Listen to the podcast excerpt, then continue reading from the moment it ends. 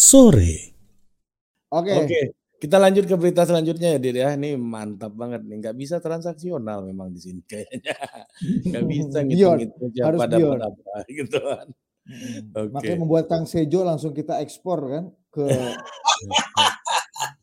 ke YouTube YouTube sebelah. Dikaryakan Kang Sejo. Aduh, Dek, gimana deh?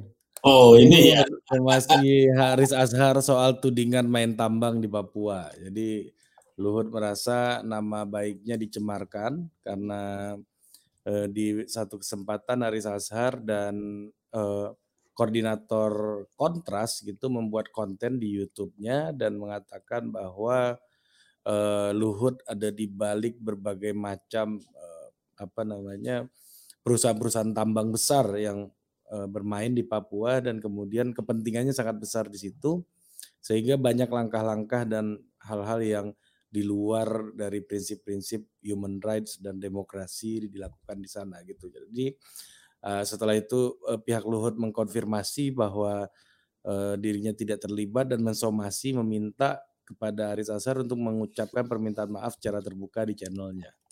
Mungkin itu. Eh, BHM gimana BHM? Nah, Ya, kalau ya nanya ke saya, saya kan ini apa pen- pendukung freedom of expression. Ya udah eh, ka- kasih hak koreksi dia, hak jawab dia. Eh, udah selesai masalah itu sebetulnya.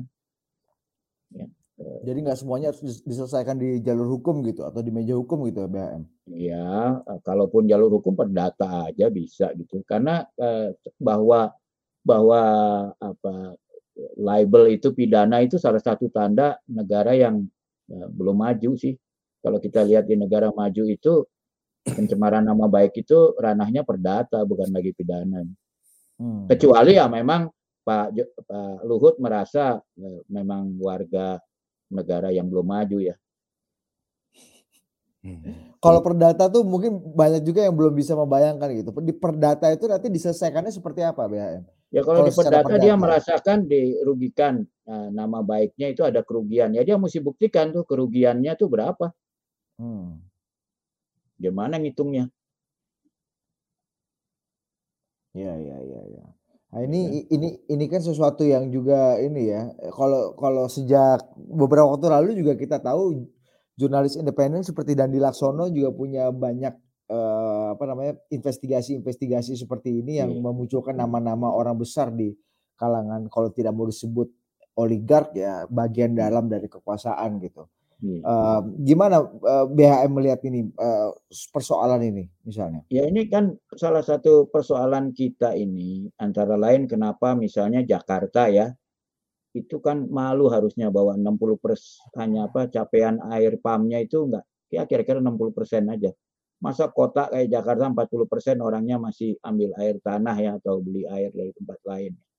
Kalau kita periksa kenapa ini terjadi ini kan gara-gara dulu di masa akhir Jenderal Soeharto menjadi presiden dia kontrakkan ini ke swasta gitu mula-mula swasta asing. Kita tahu sekarang swastanya dua itu kan dua perusahaan. Satu adalah miliknya Anton udah udah hilang asingnya. Satu Antoni Salim, satu lagi milik eh, Rosan. Dan eh, PAM DKI itu bayar air air ke perusahaan ini hampir 8.000 perak gitu. Ya. Padahal kalau kita lihat PDAM Surabaya yang besarnya kira-kira sama dengan eh, perusahaan mereka itu Surabaya itu cost of production-nya nggak sampai 2.300 perak. Dia jual dengan harga 2.900 perak, untungnya bisa hampir 400 miliar. Nah, tapi kita lihat Surabaya itu bisa hampir 100% udah penduduknya dapat air ledeng. Ini hal yang basic, ini korupsi yang penyal- penyalahgunaan kekuasaan yang seperti ini ya. Bayangin selisihnya itu antara hampir 8.000 nggak sampai 3.000 itu kan sekitar 5.000 per meter kubik. Dan dampaknya apa? Kita lihat di Jakarta ini, orang miskin yang terpaksa beli air, itu untuk satu meter kubik itu dia bayar 250 ribu. Sementara hotel mewah itu bayar air dari pump cuma 14 ribu per meter kubik. Ya. Gimana hal seperti ini nggak apa ketidakadilan yang kata Che Guevara tadi? Kalau kita nggak marah dengar ketidakadilan ini, ya memang kita nggak punya hati nurani gitu. Ya, ya, tapi yeah. kita membiarkan hal ini berlaku berpuluh tahun gitu Bahkan ketika LSM berhasil menggugat ini pengadilan dimenangkan oleh MK bahwa ini perjanjian tidak adil ini tidak sah dengan hukum. Tahu nggak siapa yang mengajukan PK dan akhirnya hmm. menang? Kementerian Keuangan. Padahal hmm. Kementerian Keuangan ini akibat hal ini tahun depan kalau nggak dua tahun lagi bisa digugat oleh swasta ini untuk membayar 7 triliun lebih gede dari Bank Senturi. Hmm. Coba ini terjadi di depan mata kita di ibu kota loh. Iya iya iya. Ya perampokan siang bolong oleh oligarki dan menyebabkan orang miskin bayar air 250 ribu per meter kubik ya hmm. dua lebih dari dua kali kali puluh kali lipat yang dibayar hotel mewah di Jakarta. Ini kan keterlaluan kalau menurut saya gitu. Oke, oke, oke gimana dia? Ya, uh, Prof Ikam lah, belum komentar Prof Ikam. Dan ya, ini menyebabkan saya, Jakarta tenggelam juga karena airnya disedotin. Saya kasus yang tadi itu ya, saya tidak hanya melihat dari segi technicality dari hukum apa legal formal tadi bolak-balik saya selalu begitu karena kalau semuanya hanya diselesaikan legal formal kayak gitu pada akhirnya legal formal itu yang akan yang akan efektif ada yang mempunyai power di balik legal formal itu tapi kalau saya melihat kasus apa namanya penelitian dari uh, kontras dan juga apa yang dikemukakan sebagai hasil itu itu luar biasa, itu sangat penting dan itu menunjukkan hmm. bagaimana oligarki kemudian uh, menggunakan apa namanya perangkat atau uh, fasilitas fasilitas negara ya sebagai pretext atau sebagai alat di dalam memperbesar uh, apa eksploitasi alam untuk kepentingan pribadi atau kepentingan kelompok. Jadi ini sangat serius dan ini kalau kemudian apa namanya tersebar ke seluruh dunia dan saya yakin akan tersebar ke seluruh dunia, maka julukan Indonesia sebagai negara terkorup itu juga makin apa namanya eh, terjustifikasi atau terbukti. Dan bahkan kemudian bisa dikatakan bahwa eh, rezim di Indonesia yang yang berkuasa pada saat ini itu tidak terlalu jauh berbeda dengan rezim pada zaman Orde Baru yang sangat eksploitatif dan juga bekerja sama dengan konglomerasi dunia atau korporasi dunia untuk melakukan eksploitasi dan menciptakan kesejahteraan kepada publik eh, terutama di daerah-daerah yang kaya akan resource. Jadi kenapa menurut saya kok ada kekhawatiran besar sehingga ada ada usaha untuk melakukan apa eh, somasi dan ya karena memang apa yang dikemukakan kontras itu memang sesuatu yang sangat serius. Ibaratnya kalau ada apa melemparkan kerikil ke ke danau nggak akan ada kecipaknya, tapi begitu batu besar pasti akan terjadi apa reaksi besar juga dari air yang eh, apa namanya ditimpa oleh batu tadi itu. Nah, oleh karenanya saya sangat salut kepada apa yang dilakukan oleh masyarakat sipil dalam situasi yang seperti ini masih mampu untuk melakukan kajian-kajian bahwa kemudian akan dibawa ke pengadilan bahkan mereka mungkin juga akan apa mengalami uh, kriminalisasi. ya sekali segala macam konsekuensi hukum dan lain sebagainya. Kita sudah tahu semua kok. Yang namanya hukum di Indonesia itu kan begitu. Seperti yang endeng-endeng misalnya undang-undang Minerba itu siapa yang bikin? Ya kan? Ya petugas partai yang pada bikin. Tetapi yang menyponsori kan oligar oligar kan bisa saja dari dalam dari luar Ya kalau yang terjadi di Papua itu yang dikemukakan oleh Pak Haris Azhar dan kemudian oleh Bob dari kontras itu, ya itu adalah salah satu dari percikan-percikan itu. Dan jangan-jangan bukan hanya ini yang yang sebetulnya terjadi. Seandainya masyarakat sipil itu punya budget untuk melakukan penelitian investigatif seperti itu gitu. Ya di seluruh Indonesia itu berapa banyak buku yang bisa ditulis tentang konglomerasi dan hubungan antara power dan oligarki di Indonesia ini. Nah, kalau sudah kayak begitu, kita mau bagaimana lagi? Masa kita hanya menyerahkan kepada legal formality?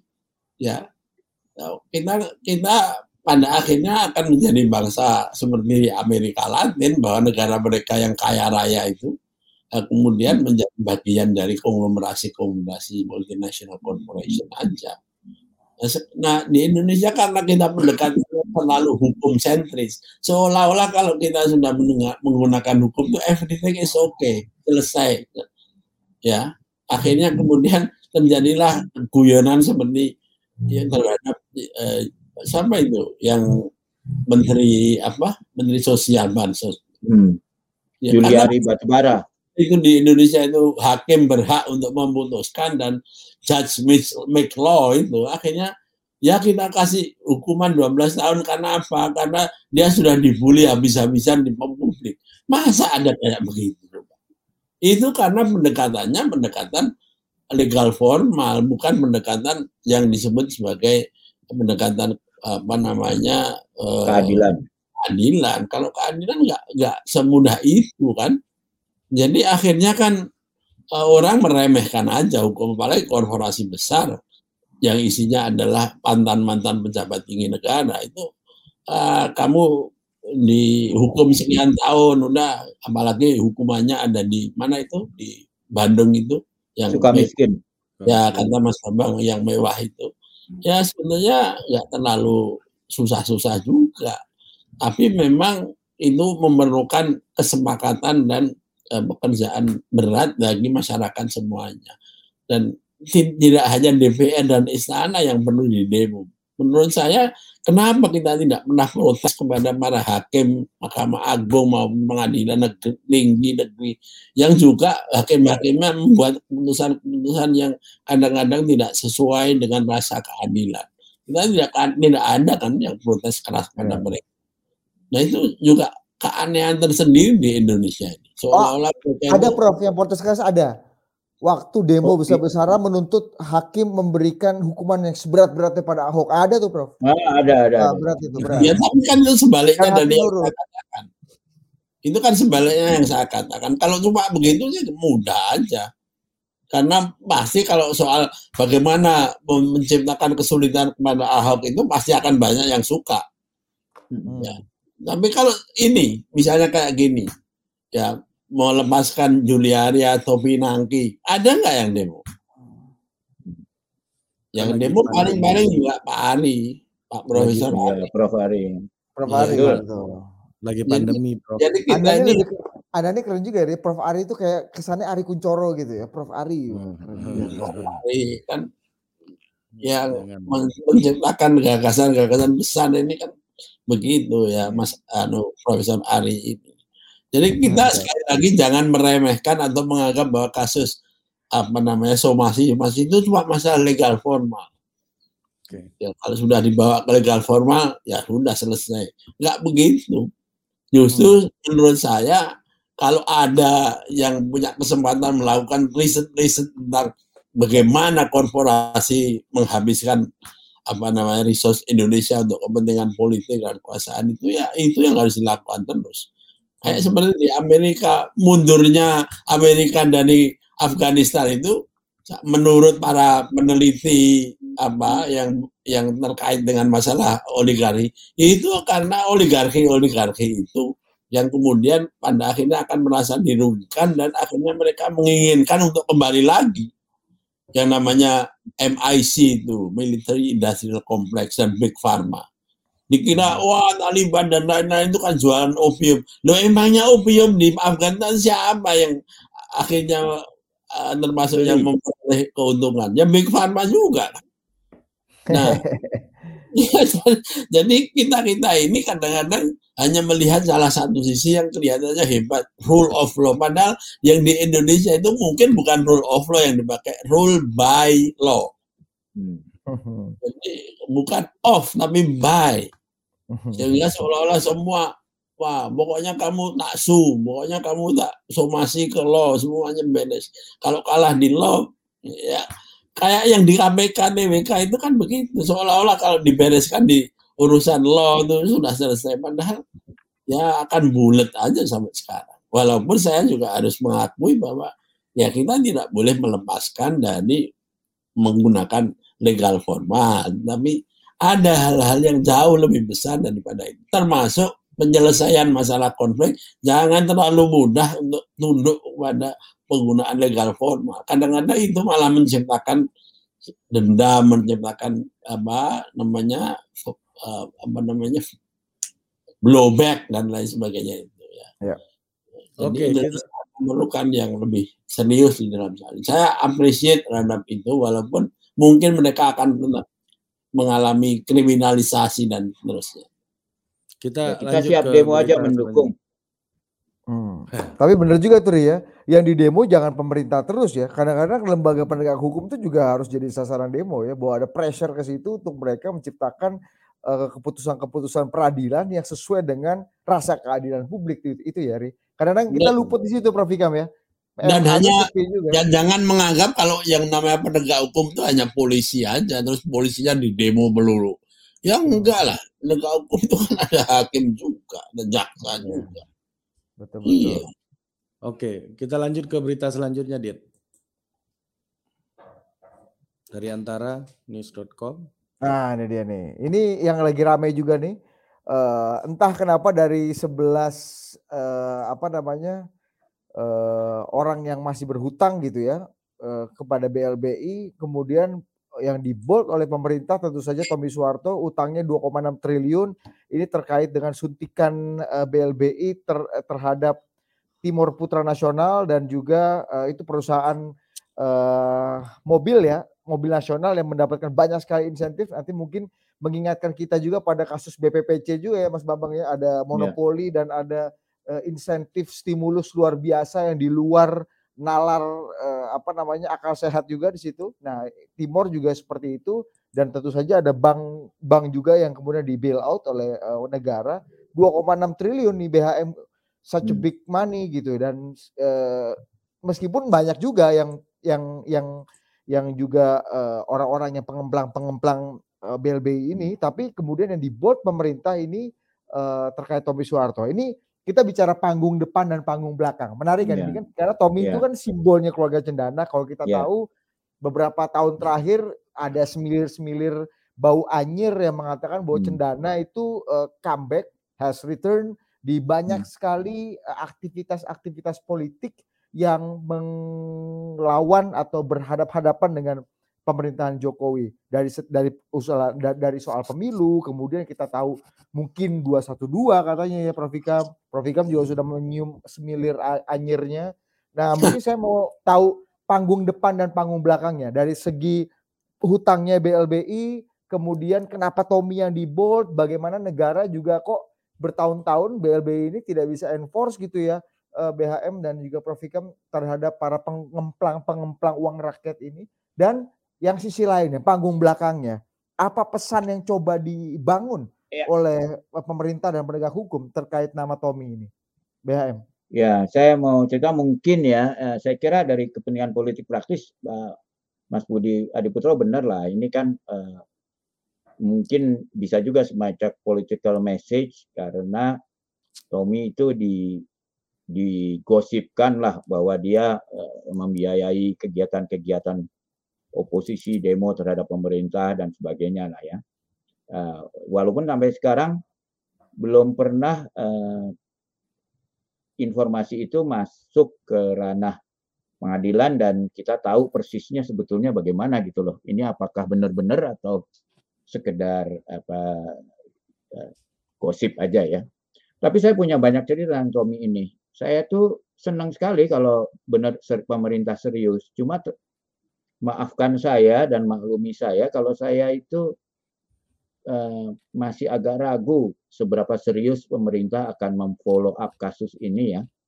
Kenapa? Karena ini bukan kasus pertama terhadap Tommy ini. Saya ingat dulu saya pernah diundang uh, waktu uh, Perdana Menteri Helen Clark berkunjung ke sini di era-era awal reformasi. Kebetulan saya diundang makan pagi, terus kita ngobrol saya tanya sama saya semangat waktu itu tanya sama beliau kenapa pemerintah New Zealand tidak membantu pemerintah Indonesia mengambil alih uh, satu range di New Zealand yang terbesar di New Zealand untuk apa dikembalikan pada rakyat Indonesia. Dia ketawa dia, dia ini. Saya senang kamu nanya gini kan. Saya tuh udah begitu ada reformasi, saya tuh begitu segera melakukan penelitian, mengumpulkan data-data dan menyampaikan ke pemerintah Indonesia untuk ditindaklanjuti. Saya tunggu-tunggu, nggak pernah ada sambutan. Bahkan akhirnya keburu uh, aset itu dijual ke satu lembaga yang inilah lembaga yang tidak jelas gitu seharga satu dolar. Nah, sehingga officially bukan punya Tommy Soeharto lagi. Saya justru mau minta tolong Anda. Kenapa pemerintah Indonesia sampai sekarang kok nggak menindaklanjuti semua yang saya sarahkan gitu ya? Justru gitu, pemerintah New Zealand yang berusaha untuk iya, memberikan membantu saya, gitu ya.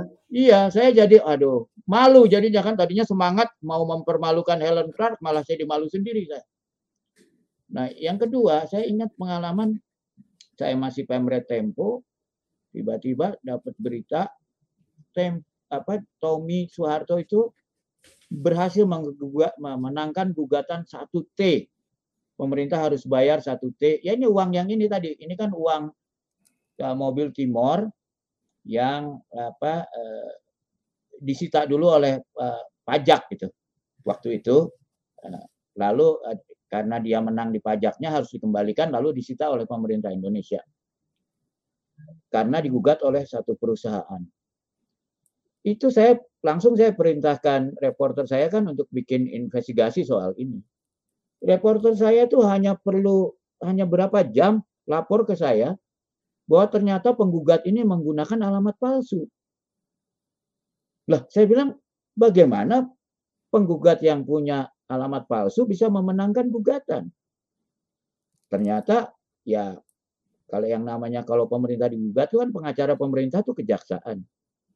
Jadi ya ini mah nggak mungkin kalau nggak main-main eh, oknum orang dalam kan. Untuk untuk mendapat legitimasi di legal formalnya jadi menang. Karena yang pihak pemerintahnya ada kuda troyanya lah kira-kira gitu. Itu yang kedua.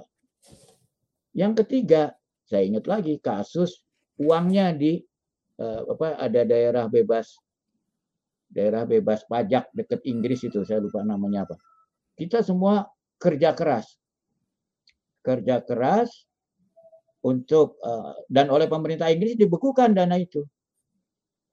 Eh akhirnya tahu nggak yang ngeluarin siapa? Yang ngeluarin adalah berhasil memenangkan itu adalah lawyer adiknya Menteri Hukum dan HAM.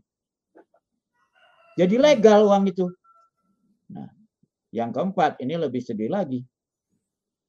Saya pernah juga uh, apa uh, ada kasus ya yaitu eh, apa ya istilahnya eh, ingat nggak Tommy Soeharto kan pernah ditangkap karena ada Goro. hakim dibunuh hakim oh, agung ya. Hmm. Dibunuh kan Syafrudin kan dihukum ya. eh di, M, di MK di MK kan dikurangi hukumannya.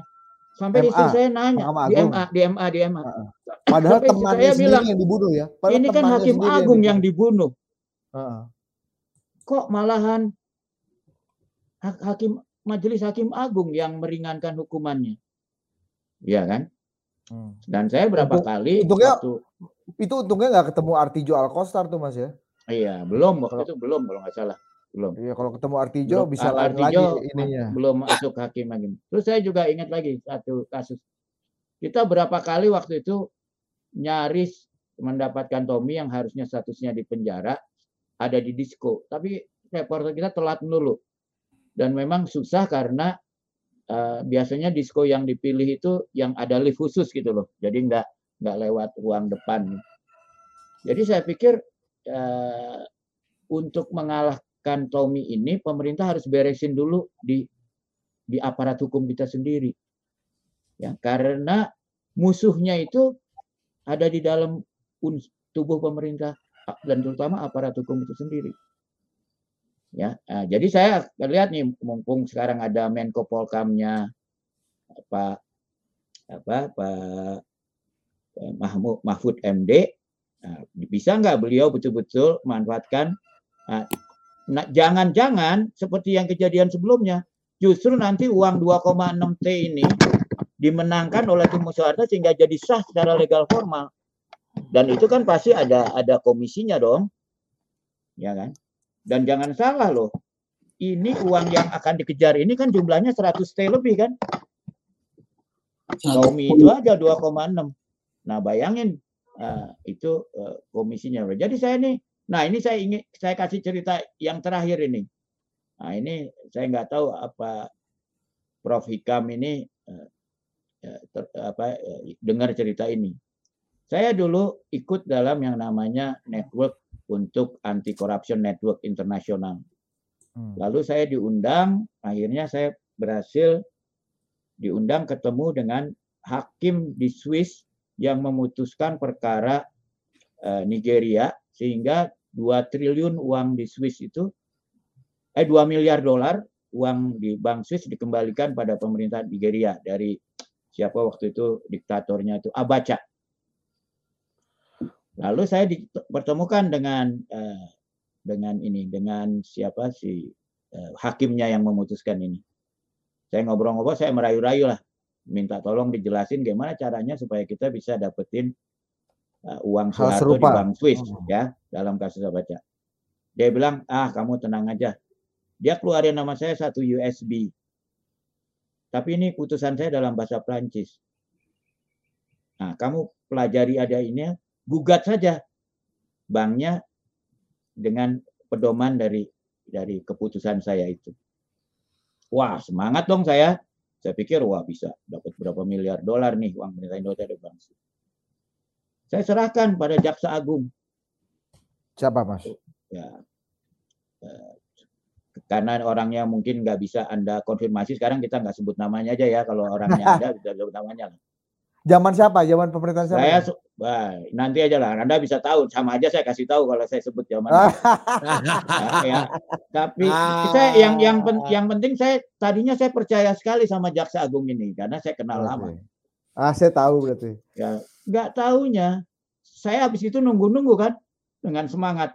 Kapan nih mau digugat nih? Apalagi itu saya dengar dibikin timnya. Eh, nggak berapa lama kemudian saya ada seorang lawyernya keluarga Cendana posting ke saya. Ah, yang kamu kasih jaksa agung itu saya udah punya salinannya. Waktu itu saya rasanya seperti dibanting ke dalam jurang yang dalam gitu dan nggak mati gitu loh. Jadi sakit aja gitu mas. Waduh sakitnya luar biasa. Saya pikir saya udah iya. begadang-begadang. Saya kan nggak bisa bahasa Prancis dengan baik. Mencoba menerjemahkan ini.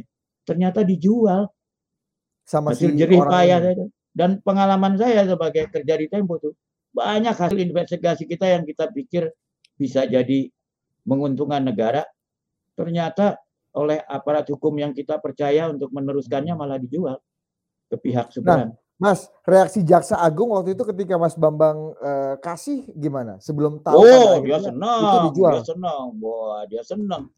Saya tuh yakin sekali waktu dia terima bahwa ini kita kalau Nigeria aja bisa dapat 2 miliar dolar, wah kita bisa dapat lebih besar masih.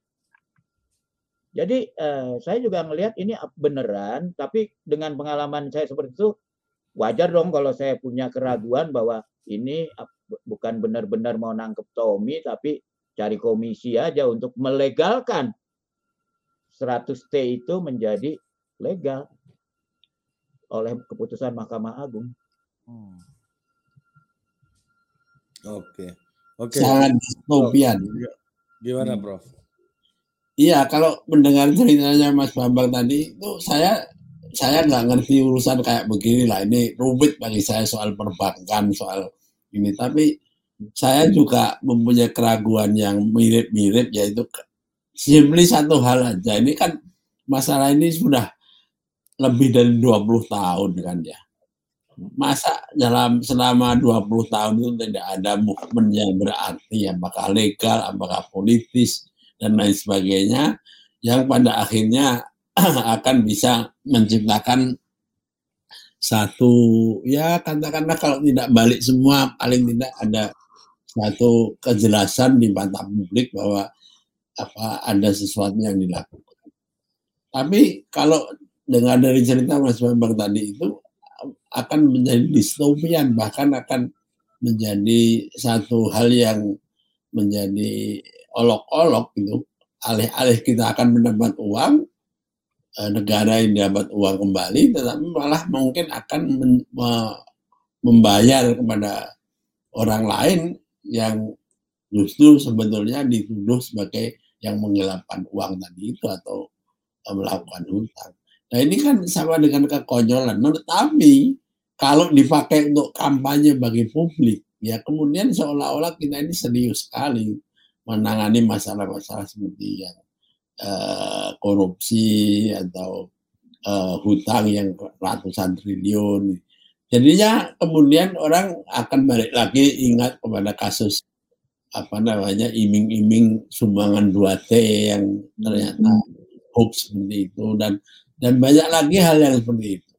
Makanya kalau dari intensinya atau cita-citanya, cita-cita yang dikemukakan oleh misalnya Pak Mahfud sebagai apa sebagai apa bukan ketua ya tetapi dewan pengarah dari Satgas BLBI ini bagus sekali ya kita berharap banyak tapi kalau kita melihat realitas yang kita hadapi, ya seperti itu. Ya orang kemudian merasa kok kelihatannya kok ya bahasa Jawanya itu tangeh lamun atau susah banget untuk bisa Pertama-tama orang kayak saya kan mesti tanya, kok yang menjadi dewan pengarah kok Menko apa Polhukam ya, kenapa tidak yang seperti biasanya itu loh, yang ahli menjadi apa saja itu loh, yang itu. Nah, siapa Prof? Yang ahli siapa saja? Yang ya, yang mempunyai kapasitas bisa menyelesaikan apa pun semua itu, sumpah menteri atau apa. ya, nah, ini aja sudah menunjukkan jangan-jangan malah nanti yang jadi korbannya itu malah antara lain Profesor Mahfud. Karena ya. Profesor Mahfud kan mempunyai potensi yang lebih yang hebat untuk menjadi calon pemimpin bangsa ini. Tapi kalau nanti kemudian beliau ini tidak berhasil atau berhasil hanya sedikit aja, terus wah Anda disuruh mengembalikan uang negara aja gak mampu mau memimpin negara. Jadi kekhawatiran saya itu malah aneh-aneh gara-gara ya apalagi saya belum pernah mendengar cerita Mas Bambang. Sekarang malah dengar cerita itu malah lebih ngenes lagi kalau menurut saya. Jadi apalagi mau 111 triliun.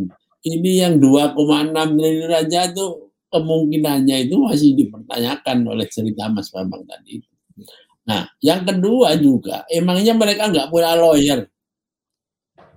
Lawyer-lawyer itu udah siap semua dengan segala macam uh, apa namanya argumentasi dan paling paling tidak akan memperlama masa penyelidikan sehingga rezim sudah ganti apa pun sudah ganti masih ongoing case masih belum case close. Nah, pada akhirnya ya kemudian apalagi kalau rezimnya akan datang atau entah kapan itu lebih lebih apa namanya klop dengan yang melakukan hal-hal yang tadi dianggap salah tadi itu. Ya kan namanya jadi kan masalah politik lagi semuanya. Jadi di samping saya di satu hal saya sangat berharap bahwa upaya-upaya tim BLBI ini sukses, tetapi kayaknya kok ya seperti yang dikhawatirkan Mas Bambang. Ini bukan belum cerita yang selain yang uh, Mas Tommy Soeharto itu. Mungkin ada yang lainnya lebih besar dan pasti halangannya juga akan lebih besar. Jadi iya. in closing ya paling-paling saya hanya bisa berharap dan berdoa dan mudah-mudahan bisa mendapat pencerahan dari Profesor Ani Putra ini saya kalau saya lebih dari sekedar berharap tuh sebetulnya saya punya usulan yang mudah-mudahan didengar oleh Pak Mahfud dan juga Presiden Jokowi. Wow, kalau banyak memang yang serius ya, kalau memang serius, kalau menurut saya Pak Mahfud angkat itu Novel Baswedan dan kawan-kawan sebagai tim penyidiknya. Nah itu saya masih ada percaya tuh, karena saya juga sudah pernah ber kontakan ya apa eh, dalam kerjaan investigasi dengan mereka mereka tuh dalam tanda kutip memang Taliban beneran dalam arti kata uh, berani mati gitu ya. Nah, kalau ditodong pistol pun nggak nggak akan nyerah gitu untuk militan dan Taliban lah gitu, militannya militan ya. Nah, daripada uh, dinyatakan tidak lulus TWK dianggap aja anda boleh ikut hair nih sama Pak Mahfud. Ya. Coba tangkap itu Tommy dan para obligor yang 111 triliun itu sidik sampai dapat. Nah, nanti kalau Anda ada Anda lulus lah uh, TWK-nya apa TWK-nya itu. Itu solusi yang bagus dan itu akan menerbitkan saya lebih percaya bahwa ini serius. Kenapa? Saya juga pernah jadi tim investigasinya Pak Mahfud waktu beliau jadi ketua MK ya. Jadi ada kasus Refli Harun ya? Ya, dengan Refli Harun dan dengan Bambang Jayanto dan uh, ya itu salah satu uh, walaupun kita tidak berhasil menangkap pada zaman Pak Mahfud, cuma berhasil dapat satu hakim agung dan satu orang di bawah, tapi sisa dari kasus itu diteruskan Bambang Wijoyanto di KPK dapat kan ketua MK kita Akan dengan bentar. uang di tembok eh, benar-benar. Sebetulnya harusnya kita udah dapat tapi waktu itu ada miskom di laporan akhir dengan Pak Mahfud. Tapi saya artinya masih ada keper, modal kepercayaan lah dari pengalaman saya di situ. Nah, Pak Mahfud walaupun tidak 100% ya, tapi adalah modal. Nah, kalau Pak Mahfud dengar berita ini, Pak Mahfud angkat aja tuh mereka sebagai tim penyidiknya yang resmi ya dengan kekuatan hukum. Saya yakin mereka paling enggak dapatlah kalau 50 triliun aja kalau mereka sih. Ya karena mereka nggak mempan dikasih duit. Hmm, gitu. Rini harus kita potong diri khusus Rini. Yeah. Ini yeah. bagaimana cara mengembalikan uang negara yang dirampas uh, oleh si A atau si B. Nah, ini. Ya, karena perlu penyelidik ya. yang Taliban ini, nggak bisa penyidik yang masih makan duit. yang tali karet. Hmm. anda jangan Anda jangan ajarkan editor, Dit. Udah udah kebayang tadi itu. Udah. Loh, Anda ini kan profesor honoris causa. Yeah. Oke, sebelum kita eh, ke eh, yang terakhir. Tunggu, tunggu, tunggu, tunggu, tunggu, tunggu, tunggu, satu lagi ini kalau itu kan dari segi kasus hukumnya ya, tapi ya. dari segi politik gimana uh, Mas Be Mas Bambang ngelihatnya? Ini kan kalau tadi kan kita lihat banyak sekali uh, asumsi atau bau anjir yang mengatakan bahwa cendana ini di belakang banyak hmm. sekali gerakan-gerakan uh, politik yang berhadapan-hadapan dengan pemerintahan Jokowi 212 dan banyak fight back lagi lah. Termasuk terakhir kalau kita lihat apa yang terjadi di Partai Berkarya ketika uh, dualismenya Mudi. itu di uh, entertain gitu ya. Ada Muhdi, ada Tommy gitu di uh, dan Muhdi kita tahu bahwa Muhdi uh, dukung uh, pemerintahan Jokowi gitu. Nah, BHM melihatnya secara gini. politik gimana? Ya, gini. Begini, kalau masalahnya ini adalah pengen dapat uang ya dari orang-orang yang udah greedy lah gitu ya. Tapi jawaban saya ini antar kalian bisa disemprot juga loh sama bos kalian ya. Tapi nggak apa-apa ya karena ini kan bukan acara CNN. Siapa sekarang gini. bos saya? Bos saya kan BHM di sini, ya. Ketua Dewan Pembina gini kan. Lah. Tommy itu kalau dapat 100% 2,6 T kan. Ya. Sekarang nih Pak Jokowi kalau berani aja ya mutusin. Analog switch off tahun ini. Ya, secara ini sebetulnya eh, TVRI udah siap mendukung lah. Bahkan mereka pernah sesumbar besok juga diperintahkan kita bisa lakukan itu. Karena tinggal switch karena semua alat-alat mereka udah punya. Tahu nggak berapa uang yang akan didapetin hanya oleh kominfo sebagai pendapatan negara bukan pajak ini hasil hitungan Boston Consulting Group 11 T setahun lebih dari empat kali lipat uang yang dapat dari Tommy yang mungkin prosesnya nih sampai keputusan Mahkamah Agung entah berapa tahun udah Pak Jokowi udah pensiun. Ini nih Pak Jokowi keluarin aja nih perpu dan saya udah pernah bikinin perpunya. Udah di, tinggal ditandatanganin Pak Jokowi. Cuman gara-gara dalam meeting terakhir saya nggak diundang, Pak Haritanu yang diundang batal semua. Mas, itu tapi cuma kan pendapatan ini udah switch off, Mas. Enggak bahasa bilang, sekarang mau ditunda lagi. Oh ditunda lagi? Undang iya, gara-gara tiga oh, orang oligarki aja menun bergerak nah, menunda. Siapa? Itu 11 siapa triliun ya. Jangan sebut. Ya, eh tapi 11 saya triliun itu ya. Nah, Itu Siapa lebih dari empat kali uangnya Tommy kan. Jadi setiap tahun kita tertunda itu kosnya buat PNBP doang nih. Belum pajak yang lain-lain. Itu 11 triliun, Bo. hmm. Itu hitungannya. Di- saya pun kalau digugat saya senang karena data ini bisa jadi publik. betul betul Mas. Iya kan? Di pengadilan enak kita nih keluarin Betul. semua data-data, semua hal-hal yang Kalau- siapa tiga orang oligar itu cocok nggak mas? sendiri mendukung penuh digitalisasi TV Mas. Jadi ya, digitalisasi aman. dukung. Yang saya tanya analog switch off. Nah, oh itu. Ya, itu dua hal yang nggak harus bersama. Dan analog switch off ini kita udah ketinggalan dari negara seperti Zimbabwe. Jadi leg- legasinya Pak Jokowi itu salah satunya adalah bahwa analog switch off Indonesia itu kita kalah sama Zimbabwe. Zimbabwe-nya Ya. pakai Z apa pakai J Ya, mas? Kalau J itu Betawi bukan itu bicara. ASEAN, bukan bicara apa kita kalah sama Zimbabwe. Itu salah satu legasi yang nggak bisa dibantah. Robert Mugabe tapi bos. masih tapi masih bisa dikoreksi. Tapi masalahnya kan kemudian bertanya, kalau memang seindah itu, kenapa kok nggak mau? Hmm. Kalau masalahnya seindah dan segampang itu, pasti akan ada penjelasan. Pak, Prof, saya cerita sama Anda. Saya tuh sampai udah ketemu eh, bertemu Pak Jokowi di- diperintahkan Men- Menteri apa Pak Pratikno untuk follow up. Saya follow up. Kita ketemu Menko Polkam sampai ngedrafting perpunya pun sudah Hmm. selesai. Tinggal satu meeting sebelum tanda tangan presiden. Tahu-tahu pada saat meeting itu saya siap udah mau naik mobil berangkat ditelepon. Meetingnya ditunda untuk yang bukan pemerintah. Ini Hmm. yang pemerintah mau koordinasi dulu. Saya pikir, wah wajar dong. Saya kan orang bukan non pemerintah, wajar pemerintah ini. Habis itu pleng nggak ada berita. Akhirnya saya cari-cari tahu, loh ternyata rapat itu dihadiri Haritanu. Loh dia kan bukan orang pemerintah saya bilang. Harusnya saya juga tetap hadir. Kalau depan hadir itu yang berani debat Haritanu kan paling saya. Saya bilang tuh dirjen-dirjen kalian kan nggak berani. 11 triliun, Bo, setahun. Baru pendapatan negara bukan pajak. Berarti berarti beliaunya walaupun bukan pemerintah tapi di atas pemerintah, Mas.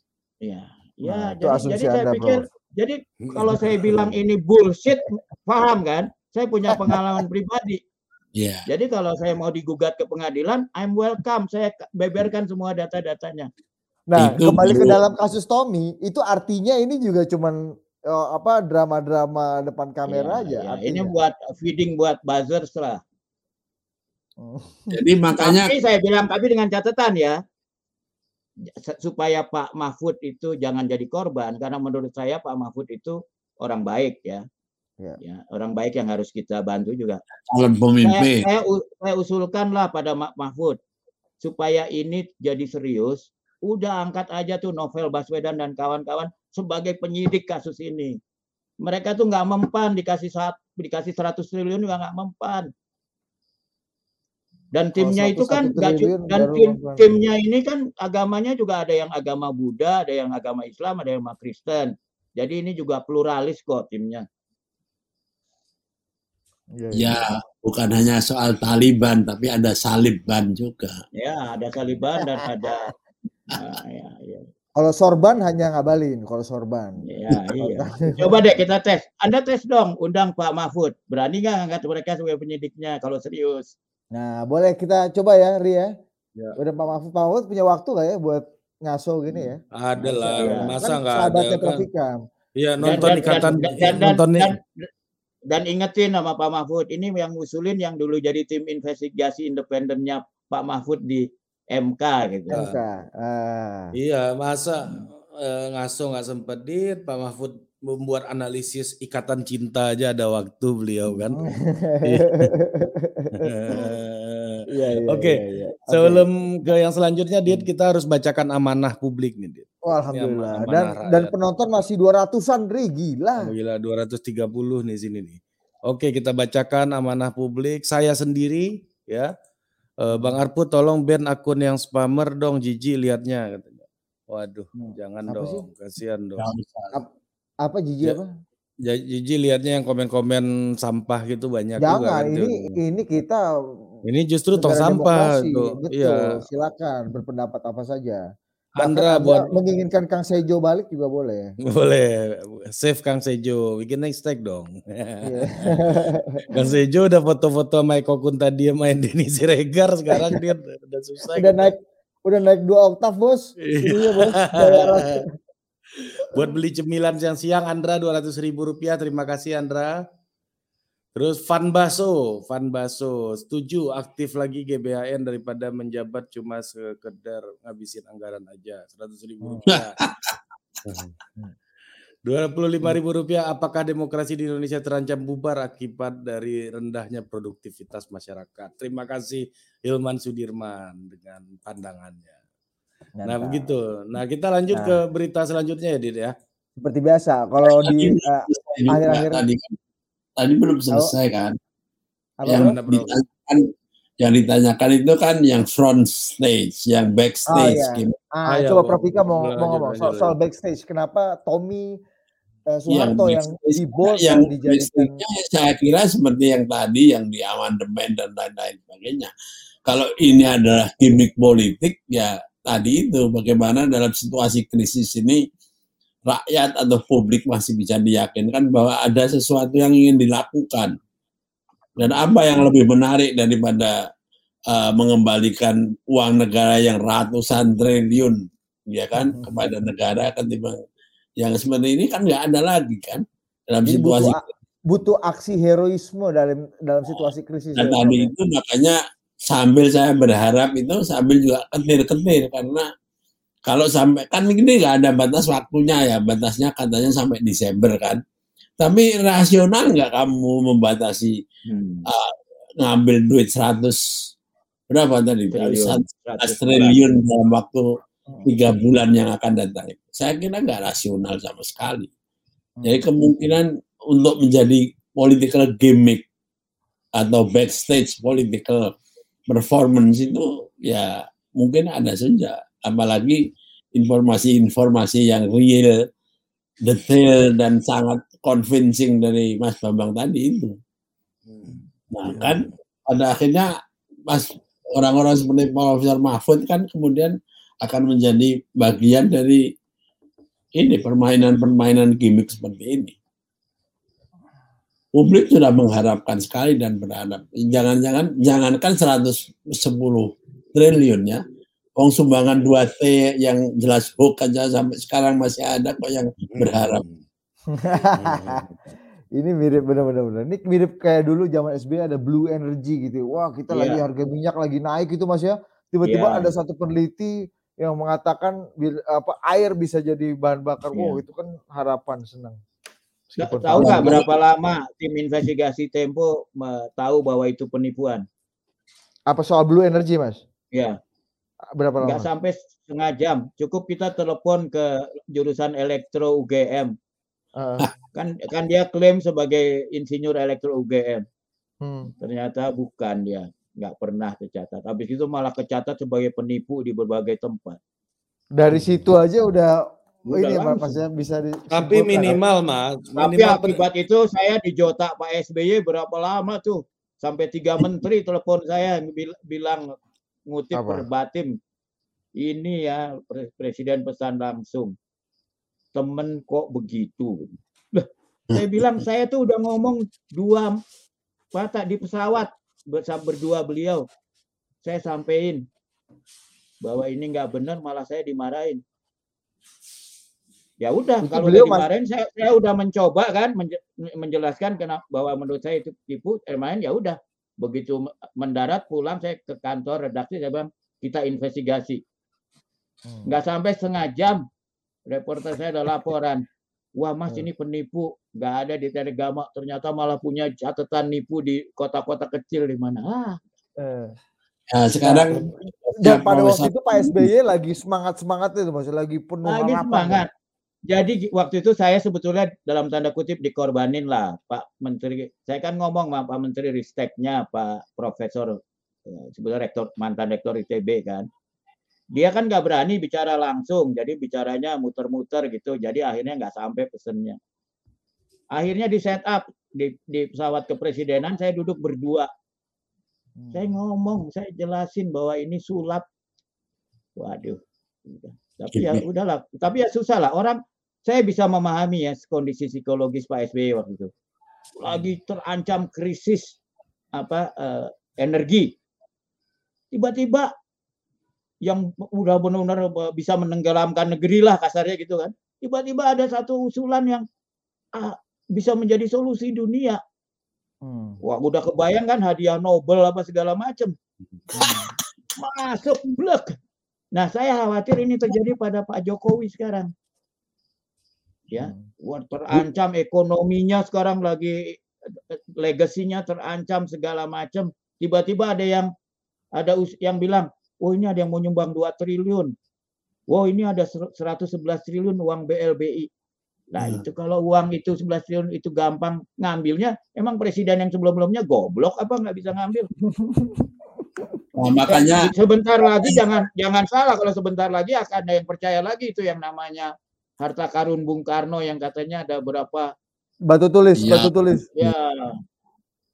Itu makanya yang kedua tadi yang solusi yang pertama kan mengajak orang seperti novel untuk jadi kalau mau serius kan. Nomor dua solusinya adalah bagaimana menjadikan podcastnya Profesor Ari Putra ini sebagai alat untuk speaking to the power.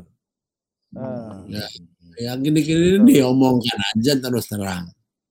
Ya, ya tentu tentu bisa saja kena somasi dan lain-lain. Tapi Profesor Ari kan Tenang, Prof Hikam akan berjanji akan mengirimkan rendang setiap dua hari sekali kepada Anda jika Anda di penjara, Prof Ari. BHM oh. KFC ya, BHM ya. Kalau rendang rendang jengkol yang favorit tahu nggak siapa? Iya, Ini Pak. anggota MK kita sekarang siapa? Dari Saldi Isra. Saldi. Hah? Saldi, Saldi Isra. Sayang semenjak dia jadi hakim MK saya nggak bisa lagi menikmati rendang iya. jengkolnya. Karena harus menjaga jarak, harus menjaga jarak. Iya, harus menjaga jarak. Sedangkan saya ada kemungkinan berperkara. Oke, Dit, kita lanjut, Dit. Okay. I miss him, man. Nih, haul nih. ah, ini pas ini. Ini haulnya nih, Prof. Ikam kita kemarin haulnya Ben Anderson kali ini adalah haulnya Benny Murdani karena pada hari ini 29 Ben juga, Ben juga, Ben. Ya, juga. Ben juga. Tadi kemarin Ben Anderson ini Benny Murdani. Uh, 29 Agustus 2004 Jenderal Benny Murdani meninggal dunia Uh, dia menjaga Soeharto seperti menjaga dirinya sendiri termasuk mengamankan seluruh kepentingan sang presiden. Jadi historia memberikan uh, tulisan ulasan-ulasan yang sudah lama sebenarnya tapi kemudian dimunculkan kembali dan membuat kita menjadi uh, melihat sosok Benny Murdani ini sangat relevan gitu ya sebagai sosok yang sangat loyal sangat uh, apa namanya uh, mau mengorbankan apa pun termasuk dirinya sendiri untuk kepentingan uh, Presiden Soeharto dan dia orang yang sangat dipercaya sama Soeharto. Bahkan Ri Beni Murdani ini satu-satunya tentara Katolik mungkin ya dalam sejarah militer Indonesia yang pernah masuk ke Masjidil Haram Ri karena dia mengawal Pak Harto. Karena Pak Harto nggak mau ada orang lain selain Beni yang ada di samping dia. Jadi tahun tahun 78 ketika Pak Harto uh, umroh bersama Putin, yang ikut adalah seorang Katolik namanya uh, Beni Murdani. Padahal itu kan tanah haram kan untuk hmm. ini kan, uh, gitu. Ya. Jadi jadi segitu dekatnya. Tapi pada ujungnya Mas Bambang ya, Prof Ikam, semua orang itu ada masa expirednya. Semua orang hmm. itu ada masa pakainya sebelum orang yang tadinya sangat dipercaya bahkan katanya uh, nanti BHM dan Prof Ikam pasti punya cerita banyak sekali soal beliau uh, bahkan ketika apa namanya beliau masih jadi asintel pangap atau mungkin masih jadi atas pertahanan di Korea kalau tidak salah BHM setiap Pak Harto keluar negeri pasti Pak Beni uh, tampil dan uh, bertugas sebagai security officer dan dalam dalam dalam perjalanan presiden ke mana pun presiden itu pergi. Sebelum akhirnya Pak Beni ditarik kembali uh, ke Indonesia sebagai asintel pangap dan luar biasa karirnya dan secara intelektual juga kalau kita lihat Pak Beni bukan hanya tentara tapi juga seorang yang mendukung uh, apa political dan think tank intelektual salah satunya CSIS gitu ya. Nanti BHM juga punya perspektif soal itu. Dan Taruna Nusantara juga beliau kan Dit ya. Gua gua gua kurang tahu tuh. Kayaknya eh beliau juga ya. Gua kurang iya, tahu. Hmm. Ya oke. Okay. Nah ini kita hari ini haulnya Benny Mordani ini BHM dan juga eh, Profesor Hikam mungkin ada cerita yang uh, menarik dan bagaimana melihat sosok Benny Murdani sebagai seorang loyalis yang kemudian pada akhirnya betul-betul ditinggal oleh uh, Pak Harto. Bahkan uh, di salah satu artikelnya Historia mengatakan bahwa sejak Pak Harto turun uh, sebagai presiden bahkan beberapa tahun sebelumnya kan sudah terlihat ada debenisasi. Salah satu korbannya tentu saja ada rekan sejawatnya Prof. Ikam di kabinet dulu, Jenderal Luhut Panjaitan yang terkena debenisasi kan secara karir kemiliteran beliau tidak sang, sangat tidak berkembang gitu sebelum akhirnya diselamatkan oleh uh, Gus Dur dan waktu itu Sintong Panjaitan dengan mengirimnya ke uh, Singapura sebagai duta besar Singapura Indonesia atau Singapura. Nah, uh, akhirnya komunik tidak pernah berkomunikasi dengan Pak Harto dan akhirnya mereka berkomunikasi pada tahun 2004 tepatnya pada hari ini namun keduanya hanya dia membisu Pak Harto menatap Beni yang terbujur kaku sudah tidak dapat bergerak lagi di umur 71 tahun. Nah, Mas BHM, gimana kalau kita ya. mengenang dan melihat Beni eh, sebagai seorang tentara, sebagai seorang loyalis, dan sebagai seorang yang eh, apa namanya ya mendesain banyak hal dalam hmm. masa eh, Orde Baru gitu. Iya. Iya, ya terima kasih. Saya kira Pak Beni betul ya. Saya kira salah satu kelebihannya adalah loyal ya. Uh, tapi loyal ini menjadi masalah ketika terjadi perubahan rejim. Jadi hmm. kita tahu pada saat Bung Karno sebagai presiden, Nah, beliau waktu itu masih berpangkat sampai mayor barangkali ya. Nah, itu ya beliau sangat loyal pada Presiden Republik Indonesia dan karena karir beliau waktu itu memang legendaris ya pada pada masa pangkat eh, kapten mayor aja sudah legendaris sehingga eh, beliau boleh dibilang menjadi eh, salah satu kesayangannya Bung Karno lah kenal secara pribadi gitu padahal masih pangkat uh, perwira pertama ya. Bersama dengan Letkol Untung karena waktu itu di zaman itu dua orang ini kan bersaing ini sebagai jagoan-jagoan uh, muda ya perwira muda jagoan yang sama-sama terjun di uh, Papua juga. Ya di Papua ya. Uh, sehingga waktu uh, bahkan uh, istri Pak Beni itu yang yang nyomblangin itu Bung Karno ya. ya bahkan oh. mencarikan dan kemudian menjadi saksi perkawinannya ya. Dan karena itu uh, ketika kemudian Pak Harto berkuasa, uh, sebetulnya Pak Beni menurut saya termasuk dicurigai sebagai Soekarnois. Hmm. Nah, karena itu uh, diuji dengan dibuang mula-mula kan beliau menjadi petugas lapangan intelijen di Bangkok seolah-olah menjadi Garuda ya karyawan Garuda. Tapi pada saat itu sebetulnya dipercaya oleh Jenderal Yani untuk menjadi uh, semacam license officer lah dengan uh, pihak Barat. Karena uh, apa sebetulnya TNI itu tidak mau konfrontasi Ahmad Yani lah paling nggak TNI versi Ahmad Yani itu menganggap konfrontasi dengan Malaysia itu sebetulnya ya. adalah satu siasat dari kelompok kiri supaya pasukan-pasukan TNI itu uh, digeser ke apa ke perbatasan uh, sehingga uh, kelompok kiri bisa menyusun yang disebut kolone kelima ya waktu itu kan uh, rencananya kan kelompok-kelompok uh, ormasnya dari PKI itu mendapat latihan eh, apa militer dan dapat mendapat eh, juga perlengkapan persenjataan. Jadi waktu itu ada kecurigaan di kalangan TNI eh, versinya Ahmad Yani bahwa eh, apa konfrontasi itu memang diciptakan oleh kelompok kiri untuk dua kepentingan. Yang pertama adalah supaya tentara yang anti eh, komunis bisa di apa di, dipindahkan dulu ke Kalimantan ke daerah konfrontasi.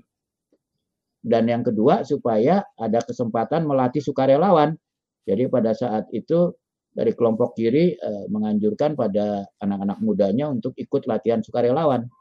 Hmm. sehingga mereka punya kemampuan militer gitu. Karena pada saat itu PKI sangat sadar ya bahwa untuk mengambil alih kekuasaan mereka secara militer kurang kuat uh, mereka bikin yang namanya biro khusus kan untuk men, uh, men, menyelusup ke militer, tapi mereka khawatir uh, kan pada saat itu diperkirakan Bung Karno sakitan ya akan wafat gitu. Mereka punya paling enggak ini info yang dipercaya oleh kelompok Ahmad Yani bahwa PKI itu uh, harus menya, menya, merasa harus siap pada saat Bung Karno wafat mereka secara militer juga siap gitu untuk menghadapi militer yang anti komunis.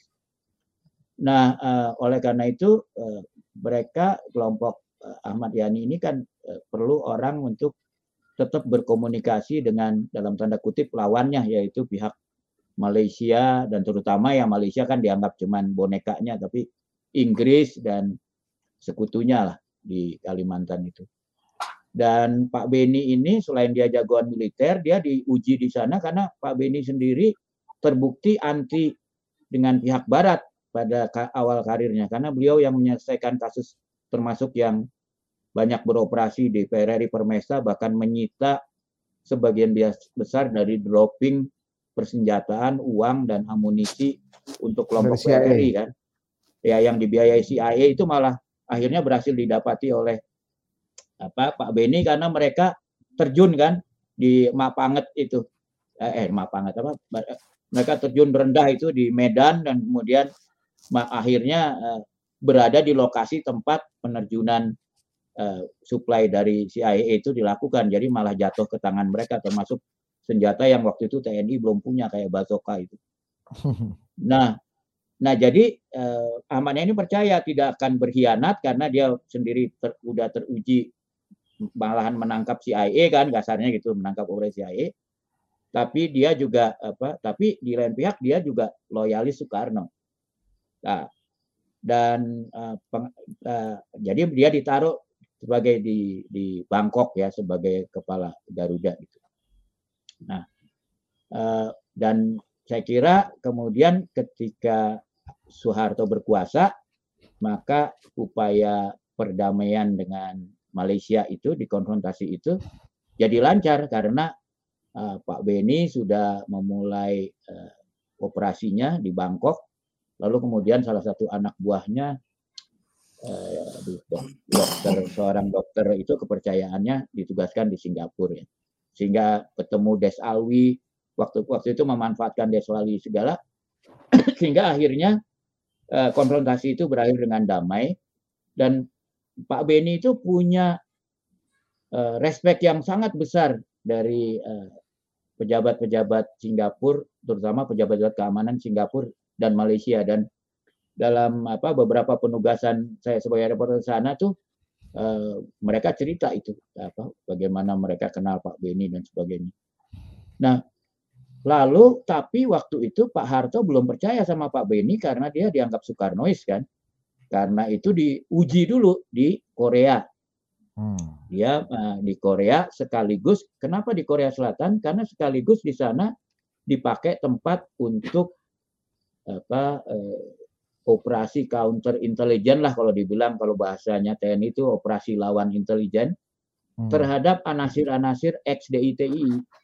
Jadi salah satu pentolan XDI itu yang dibina oleh TNI untuk berbalik itu kemudian dilindungi dengan menjadi pegawai lokal di kedutaan kita di uh, di Korea Selatan. Oh, I see. Nah, ya. Nah, lalu Pak Harto punya problem pada saat malari. Hmm. Karena kan tentara terbagi dua antara kelompok Ali Murtopo dan kelompok Sumitro. Ya kan? Hmm. Maka dia perlu orang yang tidak terlibat dalam dua kelompok ini yang dia percaya betul tidak terlibat. Dan pada saat itu nah, teringatlah pada eh, Beni Murdani. Jadi Beni Murdani yang tadinya karirnya sudah mandek karena dicurigai sebagai Soekarnois, kemudian dia di apa ditarik kembali untuk memimpin apa uh, jadi asintel uh, S1 Hankam. Nah, saya punya cerita yang mungkin eksklusif nih sebetulnya ya. Yang mungkin saya, karena Pak Beni udah nggak ada, saya bisa ceritain lah sekarang. Mantap. Ya, jadi saya pernah satu saat eh, saya harus punya disclaimer juga ya. Ayah saya pernah jadi anak buahnya asistennya Pak Beni, jadi Eh, kami ada agak teman keluarga gitu. Jadi kami punya hubungan pribadi lah, nggak cuman hubungan apa profesional ya. Jadi pada satu saat saya eh, minta ketemu mau ngobrol aja dengan Pak Beni di markasnya di Tebet. Jadi waktu itu eh, wah, saya akhirnya di, dikatakan oke okay, kamu datang aja oleh apa ada asisten pribadinya itu yang udah puluhan tahun ikut beliau lah. Akhirnya dia bilang oke. Okay, bukan Pak Teddy Rusdi pak? Bukan bukan. Um, orangnya tuh mudah-mudahan masih sehat sekarang namanya Pak Satim. Nah, ya itu semacam Batman-nya beliau lah kalau di tentara Inggris itu. Pokoknya urusan semua sama beliau lah. Nah, lalu pertama saya datang tuh, saya memang uh, berapa kali waktu ayah saya bertugas nganterin ke Tebet tuh, tapi nggak pernah masuk ke sampai kamarnya Pak Beni kan. Ketika saya pertama kali itu masuk kamar Beni, saya kaget. Ternyata pintunya itu pintu otomatis besi gitu, besi baja gitu, yang kayak pintu bank gitu loh. Yang keluarnya juga pakai otomatis jet gitu. Tiba-tiba pintunya kebuka kan, jet gitu. Wah, saya lihat pintu besi baja tebal gitu kayak saya rasa di Basoka juga nggak mempan. Gitu. Saya pikir nih Pak Beni, pikiran saya pertama, wah Pak Beni ini Parno nih orangnya nih ya. Hmm, hmm. Akhirnya saya masuk. Setelah masuk akhirnya kita ngobrol, ngobrol ngalor ngidul lah biasa ngobrol ngalor ngidul. Itu berdua empat mata nah, aja mas? Berdua berdua aja, ditutup lagi pintunya. Nah, rupanya ya ini kan keahlian kita sebagai wartawan kan, ngajak orang ngobrol supaya nyaman gitu sampai akhirnya dia pengen cerita terus kan. Hmm. Nah, kita dan mula kan mula-mula kita yang banyak ngomong, mancing-mancing. Setelah dia terpancing, ya kita mendengarkan aja kan sambil kadang-kadang hmm. komentar dikit supaya keluar lagi keluar lagi. Gitu.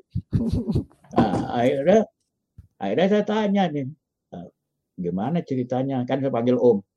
Om Beni gimana ceritanya nih sampai apa sampai akhirnya dipanggil ke Jakarta ya kan malah lari kan itu artinya dari tadinya karirnya mandek jadi uh, muncrat lagi karena akhirnya dipercaya kan dari tadinya dituduh Soekarnois. Akhirnya dipanggil dia cerita wah waktu itu saya dipanggil katanya saya datang belum tahu mau tugasin apa saya menghadap saya bilang terus Pak Harto kasih tahu oke okay, kita perlu lembaga yang kemudian jadi laksus itu. Kita hmm. perlu laksus. Tolong bikin organisasinya. Kamu saya jadiin uh, ini asintel laksus. Hmm. Nah, ya, kita mesti, nah kemudian bikin organisasinya. Bikin organisasinya, saya kasih waktu berapa gitu. Saya lupa lah berapa hari. Udah dia pulang nggak tidur kan dia kerjain semua. Ini struktur organisasi berapa orang punya anggaran apa segala. Udah selesai dia sesuai dengan ketentuan dia datang ngadep lagi melaporkan. Terus Pak Harto baca. Oke, ini perlu biaya berapa? Ada kan di situ biaya. Terus saya bilang, wah saya hanya punya duit uang segini. Hmm. Kamu pakai saja uang ini sesuai. Dikasih uang satu petik. Uang cash. Ya, Pak Beni bilang. Ini dia non APBN nih masih berarti ya? Iya, iya non Dia Pak Pak Beni cerita saya belum pernah lihat uang sebanyak itu katanya. Dia bawa kan ke kantornya. Terus dia bingung nih di kantornya. Ini uang diapain gitu kan? Terus saya pikir, dia pikir akhirnya malam-malam ya udah saya ambil sekop, saya gali lantai, dia bikin lubang di lantai. Terus uangnya dimasukin peti-peti peluru itu kan tentara itu kan ada peti-peti besi hmm. peluru itu uangnya hmm. masuk lagi itu dikubur sama dia di situ. Hmm. Nah, terus untuk kepentingan operasi ya udah saya pakai dari uang itu. Terus kan dia ngelihat tampang saya, wow ini duit kali udah kelihatan tampang duit banyak tanpa accountability itu. Wah iya, enak banget kan gitu kan. Hmm. Tapi dia udah nebak dia langsung, nah tapi jangan kamu pikir saya nggak bertanggung jawab kan ya. Hmm. Semua pengeluaran sampai sen-senan tuh ada di situ tuh, di buku itu tuh. Hmm. Waduh ada tahu nggak ada buku yang kayak gede yang biasa dipakai akuntan tuh. Iya iya iya buku iya, besar ya, buku ya, besar. Ya, lihat ya saya basa-basi saya lihat kan, mana berani saya lihat beneran kan. Ya. Oh, catatan tulisan tangannya masih pakai potlot tulisan tangannya ini. Oh gitu. Jadi saya lihat tuh ya pertama memang Pak Beni ya bisa eh, dipercaya dengan uang ya. Dan dan itu yang menyebabkan saya jadi jadi tahu kenapa Pak Beni itu kalau kita lihat anak buahnya yang dia pilih itu kan rata-rata orang-orang yang dalam tanda petik pernah dituduh Soekarnois. Hmm. Pak Teddy, ya, Pak Dibio dari Angkatan Laut. Kalau dari yang kamu kenal kali Hendro Priyono, ya hmm. terus uh, Agung Gumelar, ya kan? ya dan ini kan yang kemudian orang-orang yang cepat nyebrang ke Mega kan di saat akhir hmm.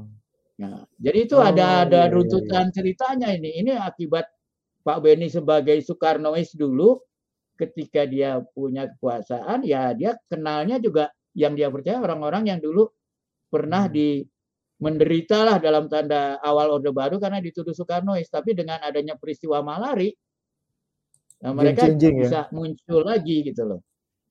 Nah, karena ini orang-orang yang eh, relatif Soekarnois kan relatif ya agak ke kiri dan mereka punya banyakkan mereka punya pengalaman buruk dengan DITI. Hmm. Dan dengan uh, kegiatan eh, itu sebabnya dalam kelompok Pak Beni itu uh, mudah terkesan banyak Islamfobisnya gitu. Hmm ya hmm. uh, karena mereka uh, apa uh, banyak yang kemudian uh, yang kemudian jadinya lama-lama di era akhir Pak Harto tuh terjadi seolah-olah ada dua grup abri merah putih sama abri hijau itu kan hijau. Nah, jadi uh, dan dan saya kira ketika Pak Harto kemudian merasa bahwa dia mulai sulit, kesulitan mengontrol TNI, lalu dia mulai Eh, mendekat ke kelompok Islam kan melalui ICMI hmm. dan mulai membesarkan kelompok yang disebut TNI Islam Hijau lah ya. Kita lihat kebetulan dalam hal ini kan boleh pertempuran. Nah, ini yang lucu. Jadi ketika Pak eh, Beni merekrut LBP dan dan Prabowo, eh, Prabowo merasa lebih dekat dengan kelompok hijau. Hmm. LBP merasa lebih dekat ya kelompok merah putih lah. Merah putih, nah, ya kelompok situ lah. Nah, nah, kelompok yang hijau ini merasa ya dan menurut saya juga ada alasannya. Kelompok yang dituduh lah. Kalau menurut saya sebenarnya mereka merah putih semua lah, cuman ya, ya, ya. pendekatannya pada pada ancaman uh, separatis kelompok Islam itu Islam. berbeda gitu. Ya, ya, ya. Kalau kelompoknya kayak Prabowo itu merasa justru kelompok Islam ini harus dirangkul dan disalurkan melalui jalur politik konstitusional supaya mereka apa menjadi Indonesia Pancasilais lah gitu. Sedangkan kelompok yang sini lebih curiga, lebih cenderung memakai pendekatan keamanan lah. Jadi kalau dibilang eh, tuh yang satu lebih ke pendekatan Priuk dan Lampung itu lah Mas ya. Kalau yang satu ini pendekatan keamanan. Ya, ya. Efek efeknya ya, waktu makanya kan kita lihat Lampung kan Lampung, misalnya. dan remnya siapa coba? Hendro. Ya makanya coba waktu waktu Lampung dan remnya siapa? Pak Hendro kan? Hendro Priyono kan? Mm Iya kan? Iya, iya, iya. Halo? Iya, iya, iya, kan? betul, betul, Mas, betul. Jadi kita bisa Hendro. ya, ya. Jadi kita bisa lihat lah kalau di peristiwa dulu yang bertugas mengawasi Ngeruki itu itu kan Selamat Supriyadi itu. Itu juga eh, kelompok yang kalau Selamat Supriyadi mungkin lebih di tengah lah gitu loh.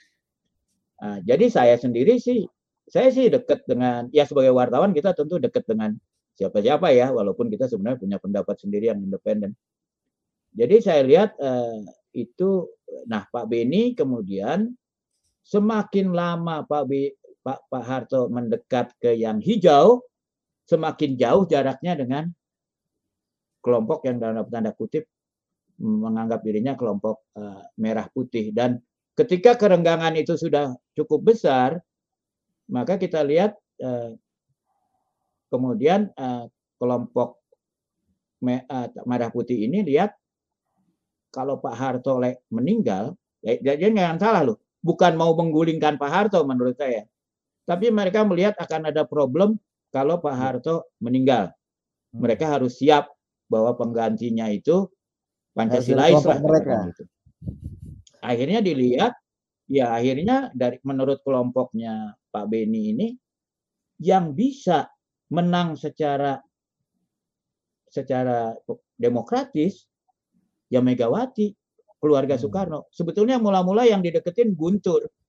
Tapi Hmm. Guntur itu karena pernah terteror ya, waktu itu dia pernah muncul terlalu early di diteror proyek dia ada waktu itu bekerja sebagai kontraktor proyek apa proyek bangunannya itu eh, terbakar habis nggak jelas apakah terbakarnya dibakar atau apa pokoknya dia sampai nervous breakdown lah jadi dia nggak mau touch politik dia inilah trauma. Akhirnya yang bisa itu Mega. Nah pada saat itulah siapa yang ditunjuk untuk menjaga Mega? Ya mungkin Ag- kalau anda tahu Agung dan Hendro. namanya Jenderal bukan. Agung sama Hendro itu di di apa, Pak Nono Sampono yaitu ajudan Oh. pribadi Pak Beni dia kan dari Denjaka. Oh Pak Nono itu ajudan pribadinya Pak Beni ya Mas? Yang kemudian Oh akhirnya iya, jadi saya, saya dan, kenal dan, saya, dan saya, saya, kan? saya kenal ya saya kenal Pak Nono itu masih kapten beliau masih ajudan di Marinir kan beliau Mas? Nah, ya dulu justru itu yang dipercaya Marinir kan dulu dianggap Soekarnois kan Iya betul. ya nah, Oh jadi, iya benar. jadi inilah petanya jadi TNI Oh, karena itu ketika biasa. TNI sampai pada satu eh, tapi sebetulnya Pak Beni itu berusaha juga menjaga supaya tidak pecah ini TNI akibat tarikan hijau dan tarikan. Jadi kalau di Ya. di mata Pak Beni ya kita bisa bilang ini benar atau salah ya. Ketika Pak Beni jadi penguasa itu dia merasa kan dulu PKI berusaha menarik sebagian TNI melalui Opsus gitu kan Hmm. ya sehingga beberapa jenderal kan Brigjen Suparjo apa segala kan ikut ke sana Ya. gitu. Nah, Pak Beni itu khawatir sekarang kalau kalau di dep- mata Pak Be- depan mata Pak Beni kan yang komunis itu kan disebut ekstrim kiri zaman itu ya. Ya. Tapi kan ancaman buat Indonesia itu Indonesia Pancasilais ini tidak hanya ekstrim kiri, tapi juga ekstrim Kanan. kanan. Pandangan Islam ya. Jadi di pandangan Pak Beni itu eh, kelompok pendekatan seperti Pak Prabowo itu rentan terhadap semacam Hmm. eh, apa operasi khususnya dari kelompok ekstrim kanan gitu loh. Iya iya iya. Ya, jadi itu buat dia satu ancaman. Karena itu dia harus melakukan satu counter lah terhadap itu. Nah, walaupun saya pribadi sering merasa bahwa sampai ke bawah instruksi beliau itu terasa terlalu Islamfobik buat saya ya pribadi ya.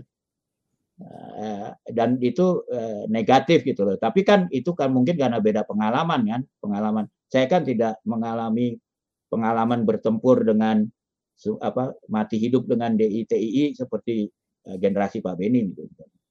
Jadi saya nggak merasa ancaman itu seperti beliau mungkin. Nah, tapi saya kira ini jadi ini ada Indonesia tuh satu sisi berkah lah bahwa kita tuh nggak gampang ke ekstrim. Saya justru lebih khawatir sekarang karena sebetulnya boleh dikata sekarang dengan sosmed ekstrim kiri dan ekstrim kanan itu lebih membesar ya karena dengan Hmm. sosmed bisa menuduh yang sat, yang kanan disebut semua kanan disebut kadrun gitu kan. Semua yang kiri eh, sebagai kampret gitu. Menurut saya justru bahaya. Nah di zaman Pak Beni itu teorinya itu Indonesia itu seperti burung elang dengan dua sayap yang lebar ya itu sayap kanan dan sayap kiri. Hmm. nah tugasnya TNI ada yang Pancasilais ini adalah menjaga agar terjadi keseimbangan antara kiri dan kanan ini. Jangan sampai yang satu lebih kuat dari yang lain karena itu akan menyebabkan burungnya jatuh karena nggak bisa terbang dengan seimbang lagi. Jadi kalau kita berangkat dari pertimbangan seperti itu kita nggak makan nggak gampang terhasut bahwa TNI itu eh, apa, terbelah dalam TNI merah putih, TNI hijau karena menurut Ya. saya itu sebenarnya semua sama aja TNI cuma pendekatan mereka berbeda. Iya iya. Ya iya. mungkin itu udah Menarik. kepanjangan ya, mungkin kita komen-komen dulu karena lebih banyak lagi ceritanya sebenarnya. ini menarik kalau kita ini harusnya kita bikin haul untuk Pak Beni nih karena cerita-cerita karena Pak Beni kan masih sangat relevan orang-orang yang Ya. ber- berkelindan dan banyak sekali peristiwa-peristiwa terutama pada masa Orde Baru dan saya juga baru tahu ternyata Pak Beni lebih dikenal sebagai Soekarnois gitu kan eh, pada Ya. awal-awal karena eh, yang sepeng, sepengen, uh, sepengetahuan saya memang Pak Beni kan memang menjadi anak buahnya Pak Harto ketika hmm. operasi Mandala dulu. Jadi hmm. saya pikir lebih dekat dari Pak Harto, le, lebih dekat dengan Pak Harto pada masa-masa hmm. itu. Tapi ini fakta-fakta baru yang menarik sih. Uh, Mas Bambang melihat sosok Pak Beni dan kalau kita lihat terakhir misalnya di bukunya Salim Said sendiri Pak Beni kan tetap meskipun dia sudah mendapat persona non grata oleh Pak hmm. Harto ketika mengkritik bisnis hmm. anak-anaknya dan ditinggal dalam peristiwa biliar gitu kan. Kemudian kan nah. at all cost kan dia bertarung ketika dia gagal ya, nah, uh, ya. ketika apa ketika dia gagal menghambat Sudarmono menjadi wakil presiden, dia nggak mau kecolongan lagi ke depan dengan ya. uh, calonnya ya. Trisutrisno kan. Waktu ya. itu yang katanya Pak Harto uh, favornya uh, ke Pak Habibie pada waktu itu. Nah, hmm. ini menarik-menarik nih situasi-situasi gini ya. Iya, ya. Ya saya malah punya ciri, uh, personal story ya tentang anak-anak presiden ini. Hmm. Saya ingat uh, satu saat tuh waduh, uh, ayah saya tuh pulang dia cerah gitu. Saya bilang, "Wah, kenapa cerah?" Waduh, untung katanya. Aku dijadiin asisten luar negeri, asisten hmm. intelijen bidang luar negeri wah kalau dalam negeri pusing katanya. Jadi temennya yang jadiin asisten untuk dalam negeri. Tapi rupanya ada kepusingan juga jadi asisten intelijen luar negeri. Satu hmm. saat eh, ditemukanlah bahwa Sigit Soeharto memalsukan tanda tangan bapaknya dalam satu transaksi bisnis minyak. Jadi eh, kemudian eh, Pak Beni perintahkan dia untuk lapor sendiri langsung kepada Pak Harto jadi uh. senewan lah ya kan. Jadi senewan lah dia ke Cendana lapor ke rumah bahwa nah, ditemukanlah apa, hmm. dan bukti-buktinya disiapkanlah bahwa Sigit apa, memalsukan tanda tangan bapaknya untuk satu proyek eh, inilah minyak. Nah kemudian eh, akhirnya tapi saya lihat ketika besok apa ayah saya pulang dia cerah juga Akhirnya dia hmm. cerita juga, lama-lama dia cerita. Akhirnya dia laporin, dia pikir wah bakal dimarahin Pak Harto atau gimana. Nah, Pak Harto cuman diem aja, dia tanya buktinya lengkap ya. Sigit dipanggil, datang, lalu ditanya, benar kamu uh, Mas nih? Untungnya Sigitnya ngaku. Hmm. Ngaku, minta ampun, digaplok sama bapaknya, udah selesai pertemuan. Ya udah, kembali gitu.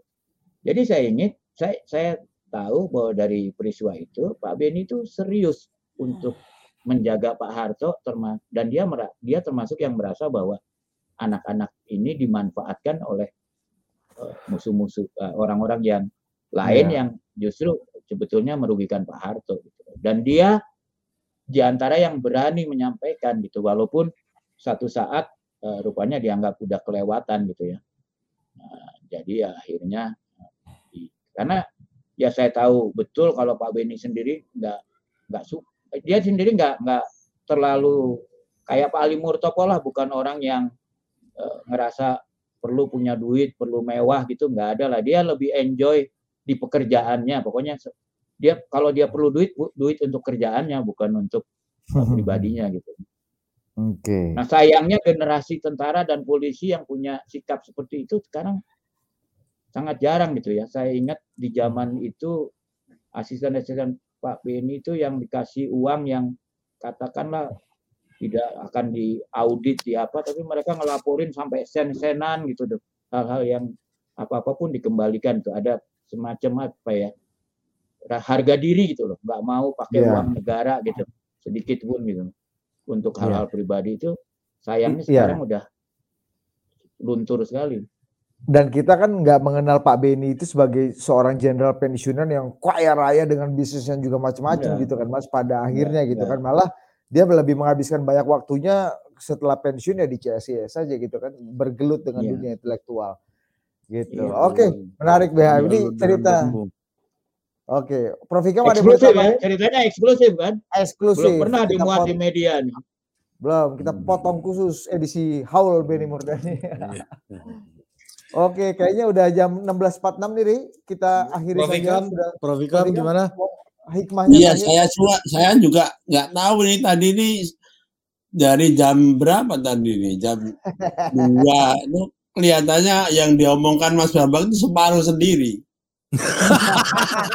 Oh, udah ke mana-mana tadi itu keluar menyambut ada kurir ada segala macam tuh. Saya pikir saya udah di, udah ditutup dari tadi itu udah. Gak apa-apa, memang cerita Bedi selalu menarik, Prof Ikam. Oke, ada hikmah terakhir Prof Ikam. Saya rasa Prof Ikam juga punya pengalaman kok dengan Pak Beni itu, karena beliau pernah jadi. saya ini kalau tadi Mas Bambang ini kalau di dalam pesantren kan istilahnya manakib kan.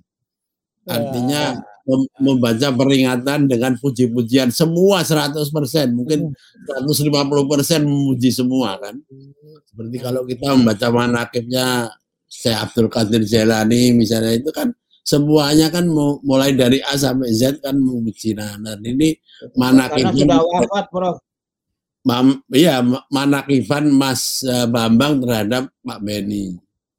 Nah kalau saya ini kan tidak mempunyai pengalaman pribadi yang hebat seperti Mas Bambang dengan Pak Beni. Saya saya tahu Pak Beni secara pribadi ya bukan secara sebagai akademisi dan sebagai penulis atau sebagai mahasiswa dan ya dan lain sebagainya orang Fordem dan lain sebagainya bukan. Saya kenal beliau secara pribadi itu hanya beberapa kali ketemu di CSIS uh, waktu itu dan setiap bertemu beliau itu ya orangnya kesan saya sangat berwibawa, berkarisma dan sangat pendiam. Tapi dari Gus Dur saya juga mendapat informasi banyak mengenai bagaimana kehebatan Pak Beni sebagai profesional soldier, tapi juga mempunyai apa namanya uh, keahlian dan kepakaran dan ya profesionalisme dalam intelijen dan bahkan dalam politik juga. Nah, jadi apa yang dikatakan Mas Mas apa Bambang tadi juga sebenarnya saya juga sudah mendapat tadi beberapa informasi dan juga dari Gus Dur dari pengalaman saya ketemu secara kalau ngomong nggak pernah banyak beliau karena waktu beliau ketemu itu ya juga sudah usianya sudah sepuh juga. Nah, tetapi sebagai seorang akademisi, sebagai seorang pengamat politik Indonesia dan juga orang yang menulis masalah Orde Baru, saya juga men, uh, mempunyai sisi lain bahwa bagaimanapun uh, Pak Benny Mordani adalah salah satu soko guru orang yang sangat berperan di dalam menegakkan Orde Baru negara atau pemerintahan otoriter. Oleh karena itu ya bagaimanapun juga uh, bagian-bagian yang dikerjakan oleh Orde Baru termasuk dalam pemerintahan, dalam hubungan sipil militer, dalam perpolitikan kekuasaan kekuasaan yang dimiliki militer itu juga sebagian yang uh, tanggung jawab dari Pak Benny Mordani. Jadi saya mohon maaf kalau tidak bisa memberikan manakib yang semuanya bagus tadi itu karena sebagian besar saya tidak punya hubungan pribadi apalagi keluarga apalagi ya dekat dengan beliau, tetapi saya lebih banyak pengalaman sebagai seorang akademisi, seorang yang mes, mestinya juga banyak hal yang uh, apa namanya uh, tidak tepat juga. Tapi itulah yang yang ingin saya kemukakan di sini sebagai salah satu uh, penghormatan saya kepada beliau. Sehingga kalau menurut saya beliau ketika uh, meminta agar supaya Presiden Soeharto untuk uh, apa memperhatikan aspirasi-aspirasi yang bermunculan tentang uh, apa namanya masa jabatan beliau ya untuk tidak mengatakan beliau meminta Pak, Pak Harto mundur tapi mengingatkan mengenai persoalan-persoalan itu saya kira itu adalah satu tanggung jawab moral dari seorang Benny Mordani dan beliau tentu orang yang juga uh, sangat memahami bagaimana uh, pemimpin-pemimpin seperti uh, kelompok uh, Islam seperti Gus Dur dan lain sebagainya. Sehingga beliau bisa mempunyai empati yang luar biasa kepada jamiah yang tradisional seperti NU ini. Sehingga ketika beliau datang tahun 83 di mana itu Probolinggo uh, apa namanya di Pasuruan ya eh bukan ya bukan bukan bukan. Di situ Bondo misalnya. Situ Bondo ya situ Bondo. Itu Bondo beliau disambut dengan sangat baik dan bahkan ada yang mencium tangan beliau juga. Bukan karena mereka takut kepada Pak Beni tetapi ya mungkin saking merasa hormatnya dan kedekatan mereka sehingga mereka tidak ada sekat-sekat seperti itu. Itulah kembali ke Hitah ya, waktu zaman kembali ke Hitah ya. Ya, waktu itu tahun 83 kembali ke Hitah. Jadi, Asas tunggal ya. Apa, jadi bahwa Gus Dur memilih lebih dekat pada Benny Murdani ketimbang pada yang lain-lain dengan risiko dia juga tidak mau ikut apa namanya kelompok-kelompok yang disebut sebagai kelompok ISMI dan lain sebagainya itu di dalam rangka ya keseimbangan karena bagaimanapun Pak Benny itu kehadirannya sangat diperlukan dalam dalam soal bagaimana me, uh, Gus Dur memanage NU yang juga tentu mempunyai pandangan tersendiri terhadap rezim sementara rezim Orde Baru uh, bagi sebagian banyak orang NU adalah juga direpresentasikan bukan hanya oleh Pak Harto tapi juga apa namanya para uh, jenderalnya termasuk Pak Benny Murdani. Nah itu juga yang membuat Gus Dur juga uh, dekat dengan Pak Benny Murdani dan bisa bergaul secara leluasa di kalangan okay. apa namanya misalnya seperti CSIS dan sebagainya. Jadi itu yang yang bagi saya menarik dari sosok Pak Benny orang yang kalau dilihat dari wajahnya kan uh, termasuk orang yang jarang tersenyum tapi ya kalau ketemu Gus Dur juga kadang-kadang exchange joke juga ya guyon-guyon yang bagaimana joke yang ini Murdani pasti spesial joke itu tidak hanya dan cerita yang soal gigit leher itu dong.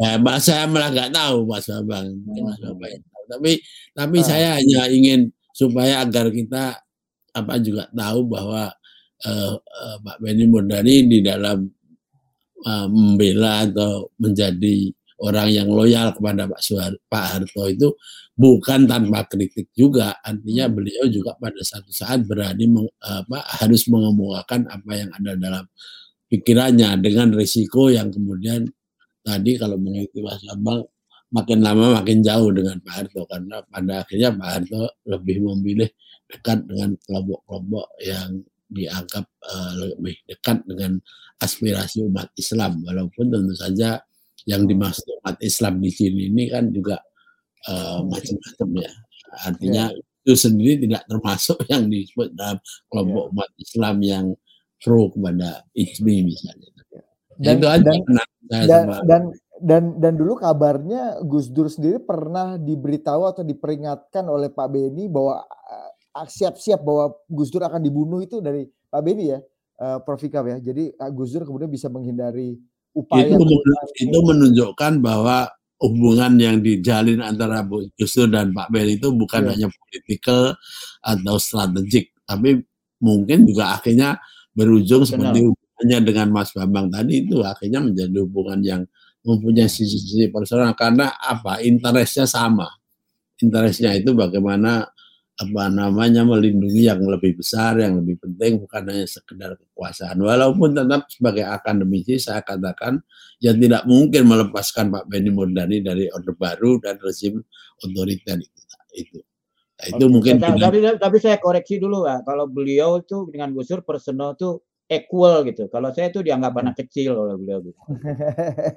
Nah, tapi kan keluar. Jadi ya yeah ya uh, saya pemahaman saya seperti itu jadi ya okay. uh, inilah uh, dimensi yang lain dari Pak Beni Murdani. Terima kasih Mas. Thank you Prof Hikam, thank you Mas Bambang dan gue tutup you, dengan satu cerita ri ketika Gus Dur uh, mendapatkan uh, gelar doktor honoris causa dari sebuah universitas saya lupa di Indonesia beberapa waktu sebelumnya Pak Beni juga mendapatkan uh, gelar yang sama. Nah ketika ditanya ya universitas ini tuh uh, memberikan gelar doktor kepada saya dan Pak Beni ini aneh-aneh. Kalau saya itu nggak cocok honoris causa. Kalau saya itu doktor humoris causa. Kalau Pak Beni itu doktor hororis causa. uh, gitu. Tuce, okay. tuce. Oke, okay. kita akhiri obrolan tiga jam ini, Dit. Tiga jam, gila ya, top. Gila. Waduh, tiga jam top. Orang 200 orang masih nggak ke mana-mana. Dan yang penting mereka tidak berkerumun berkumpul hari ini, Prof. dan BHM. Jadi kita syukuri mereka bisa tetap berkumpul walaupun tidak berkerumun ya, Dit. Ya, Anda bisa ber, Anda tidak boleh berkumpul tapi Anda boleh membuat mural di tembok Anda Iya, sendiri ya. karena nih PPKM level 3 masih belum boleh kan berkerumun kan. Apa udah turun dua nih Dit, sekarang? Gua belum, udah belum masih tiga, Oh, masih tiga. Kalau perlu Oke. nanti mengundang Sobari lagi. Boleh, ya. Kang Sejo.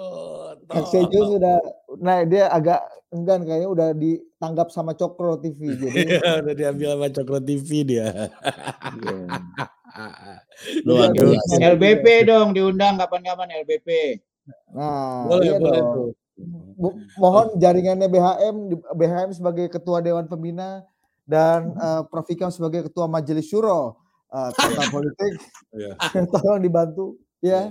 Rin. Eh Sarwono mana nih Dit? Sarwono Dit. Udah Iya. gua bikinin bumper juga nggak pernah muncul-muncul Iya. lagi. Pak Iya, Pak ini. Sarwono ju- juga banyak interaksinya sama Pak Beni itu dulu tuh. Betul. Mas kayaknya menarik juga kalau mungkin nanti beberapa waktu ke depan kita bikin haul untuk Pak Beni kali ya, memperingati ini Iya, kali ya. iya. Eh, apa eh, banyak hal tentang Beni Murdani kan. Jadi kita tapi mesti undang yang ini, undang yang sangat kritikal sama Beni, jadi bisa gayeng gitu. Betul. Ya tentu saja para para aktivis human rights yang merasa bahwa Hmm. Petrus dan itu apa iya. i- dan macam-macamnya itu jadi bagian Iya. dari eh, kejahatan kemanusiaan itu Iya. tentu saja Hmm. dan kita juga dengar bagaimana cerita Pak Luhut misalnya mungkin Pak Iya. Luhut bisa kasih keynote speech ya karena beliau Iya, yang iya. Pak Terus Nono Sampono tentang saya baru Pak- tahu Pak- an. Hmm. tentang penembakan rumah rektor ITB segala.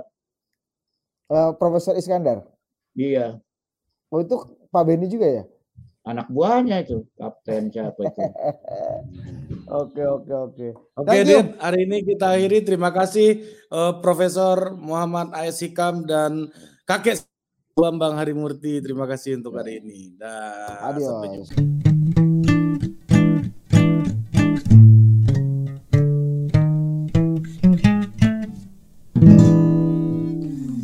Ngaso ngariung sore.